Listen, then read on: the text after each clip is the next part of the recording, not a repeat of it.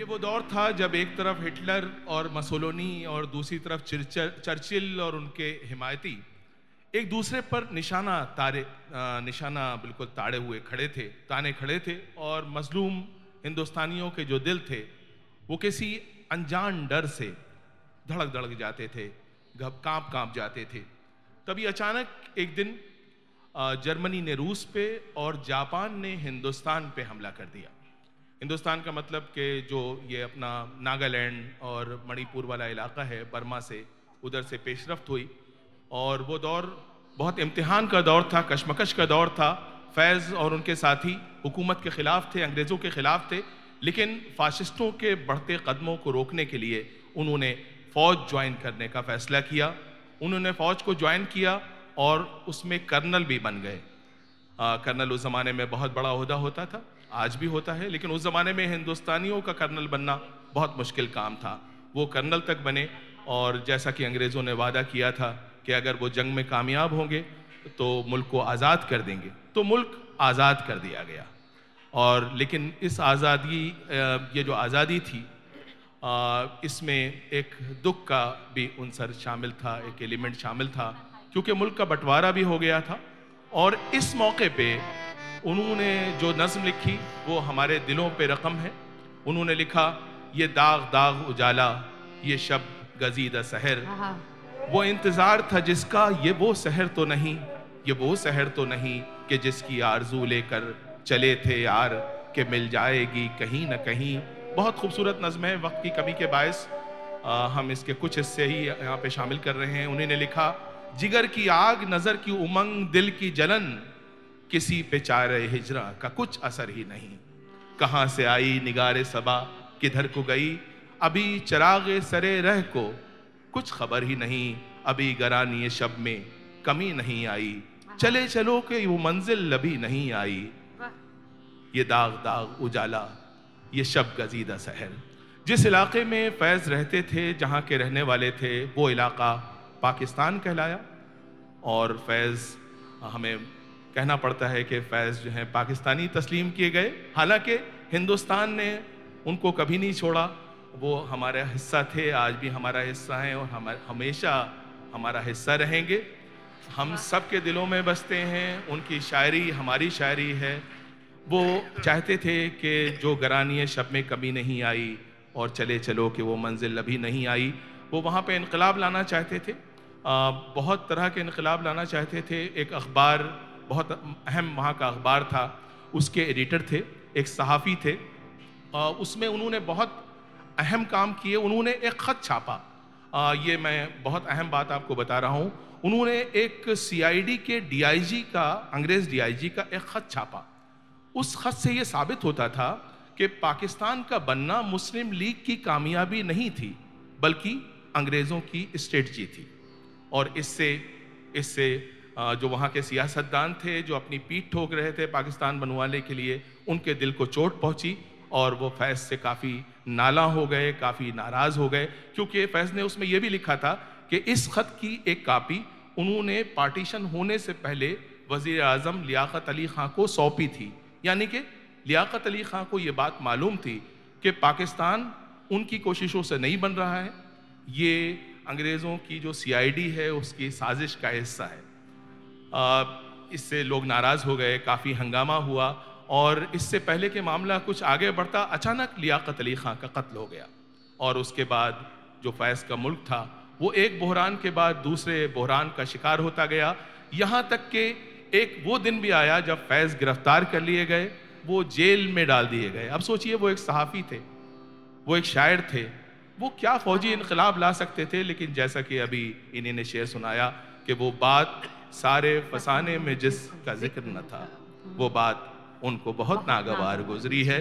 तो जो इस्टेब्लिशमेंट था पाकिस्तान का आ, उनको ये बात बहुत नागवार गुजरी और जिसकी वजह से वो जेल में भेज दिए गए। जेल का जो उनका दौर है बहुत ही खूबसूरत दौर है शायरी के हिसाब से जद्दोजहद के हिसाब से जुनून के हिसाब से जज्बात के हिसाब से वहाँ पे उन्होंने लिखा कि मताए लोहो कलम छिन गई तो क्या गम है?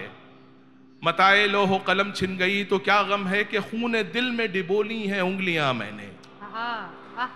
डुबोली है। जबां पे मोहर लगी है तो क्या के रख दी है? हर एक हल्के जंजीर में जबां मैंने।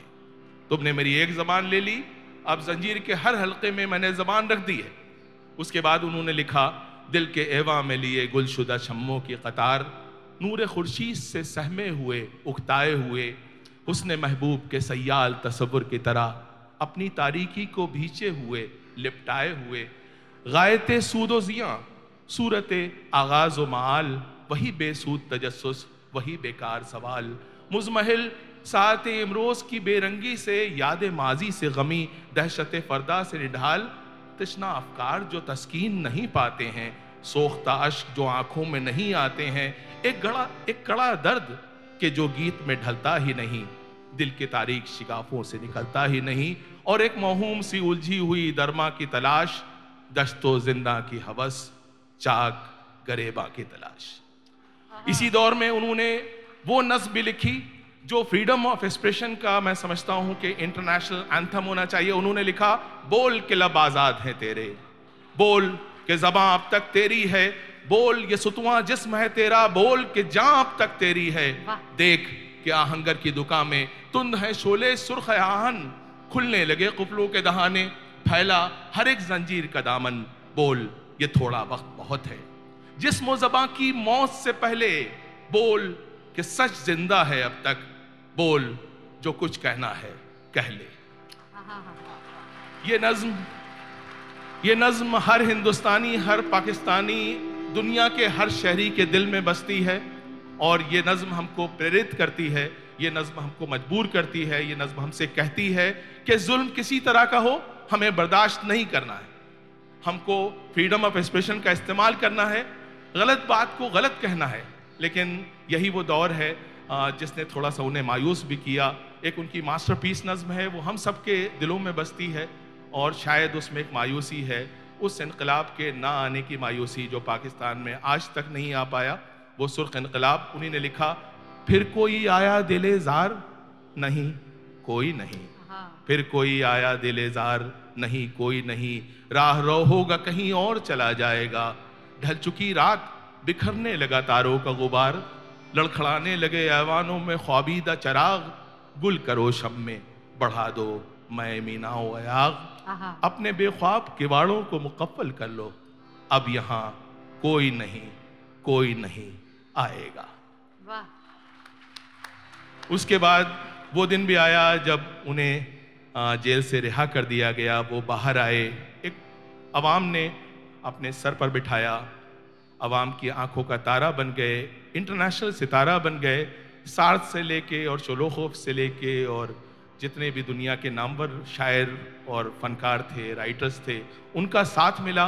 निजी ज़िंदगी में बहुत कुछ हुआ लेकिन उनके मुल्क में वो इनकलाब नहीं आ पाया जो वो चाहते थे।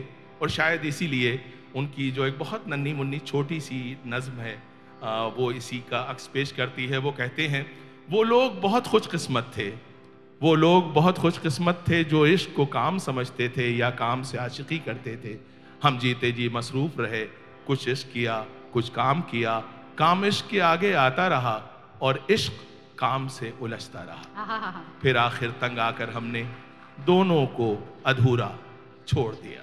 वाह वाह वाह। अपने इश्क को अधूरा छोड़कर 20 नवंबर उन्नीस सौ चौरासी को फैज सब कुछ अधूरा छोड़ के अपने ख्वाबों के ताकुब में चले गए और उनके अशार इसी कैफियत को बयान करते हैं। तेरे गम को जहाँ की तलाश थी तेरे जानसार चले गए तेरी राह में करते थे सर तलब। सरे रह गुजार चले गए न रहा जुनून रुखे वफा। ये रसन ये दार करोगे क्या? जिन्हें जुर्म इश्क पे नाज था वो गुनाहगार चले गए। जिन्हें गुर्म इश्क पे नाज था जिन्हें जुर्म इश्क पे नाज था वो गुनाहगार चले गए। दश्ते तन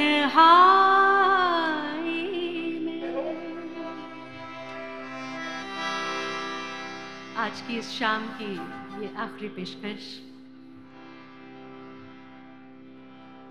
दस्ते तन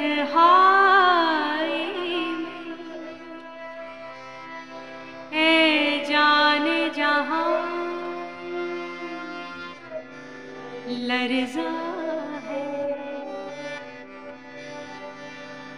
तेरी आवाज़ के सारे